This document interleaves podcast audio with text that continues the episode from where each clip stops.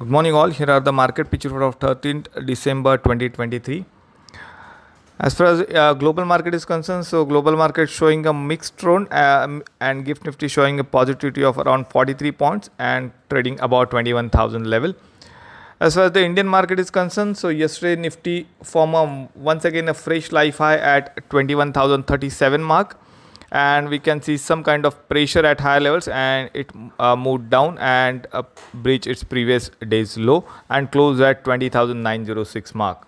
However, uh, uh, Nifty's bullish trend is continue with its bullish stance and the important levels to watch on the Nifty side is 21,055 about at 21,180 and support zone placed at around 20,800 below that 20,650 mark. As far as the Bank Nifty is concerned, so Bank Nifty yesterday formed a bearish kind of candle pattern near a record high level and closed at 47,097 level. The important levels to watch on a Bank Nifty side is 47,550 above that 47,770 and the support zone placed at around 46,900 below that 46,550 mark. The action point on Nifty is buy Nifty if it sustains about 21,055 mark for the upside target of 21,180 and in that case the stop loss should be placed at around 20,960 level.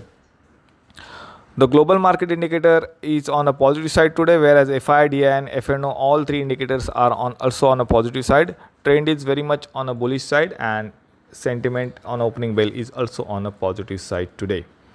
As far as the fundamental news for the day, the first news is from the Cummins. The company announces the launch of data automated tailored ultimate machine and intelligent fuel management system which is a positive news for the Cummins.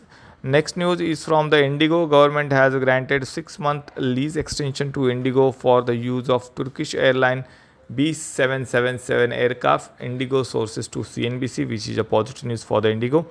And lastly, the Laurus Lab USFDA issues Form 483 with five observations for manufacturing facility of companies ARM Laurus Synthesis, which is a neutral news for the Laurus Lab.